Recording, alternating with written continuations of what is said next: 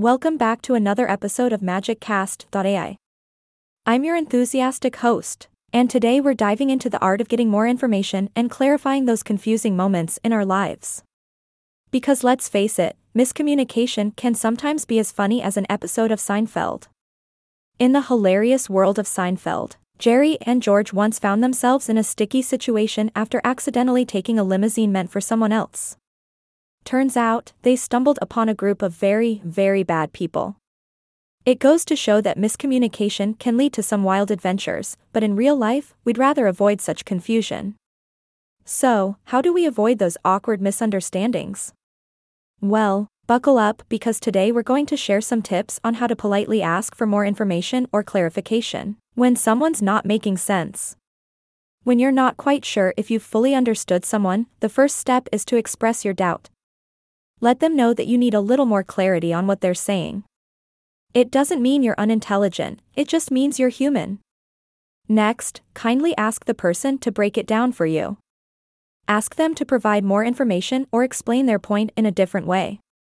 Sometimes, you need that extra push to really grasp what they're trying to convey. But hey, we understand that there are times when you don't want to outright admit your confusion. Maybe you're in a professional setting or trying to impress someone with your stellar listening skills. In those cases, try rephrasing what the person said to check your understanding. It's like playing a communication game of ping pong. Once the person has clarified their point, it's important to show gratitude. Let them know that you appreciate their effort in helping you understand. And trust me, gratitude can go a long way in building stronger connections with people. Now, let's flip the script. What if someone turns to you for clarification? It's your moment to shine, my friend. Think of it as your time to be the superhero of communication. Imagine you're at the bank, looking to open a new account.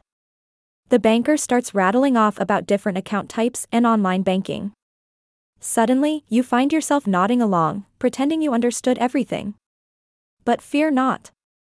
Remember, it's okay to admit you need clarification. Politely express your confusion and ask the banker to explain online banking in a simpler way. Trust me, they'll appreciate your honesty. Or, let's say you're sitting in class and your professor is discussing ways to boost your grades. But she's being a bit vague and hasn't outlined the grade percentages for each task. Don't be afraid to ask for clarification. Raise your hand and inquire about the weight each assignment holds in the overall grade. Your classmates might silently thank you for asking the question they were too afraid to ask. Lastly, imagine you're at a doctor's office, and you're experiencing a pesky health problem. Your doctor gives you several suggestions for improvement, but you're not entirely sure you understood them. Speak up. Restate what the doctor said to confirm your understanding. It shows you're taking your health seriously and want to ensure you're on the right track to feeling better. In the end, asking for clarification is all about ensuring that both parties are on the same wavelength. It's not a sign of weakness, it's a sign of a proactive communicator. Remember, hilariously confusing situations may be entertaining on TV, but in our daily lives, let's aim for clear and effective communication. So, whether you're Jerry and George in a limo with the wrong people or just an ordinary person trying to make sense of the world, don't be afraid to ask for clarification. It's your key to unlocking better communication. And that's a wrap for today's episode of MagicCast.ai. Stay tuned for more insights, tips, and hopefully, some laughs along the way. Until next time, this is your friendly neighborhood podcast host, signing off. Stay clarifying, my friends.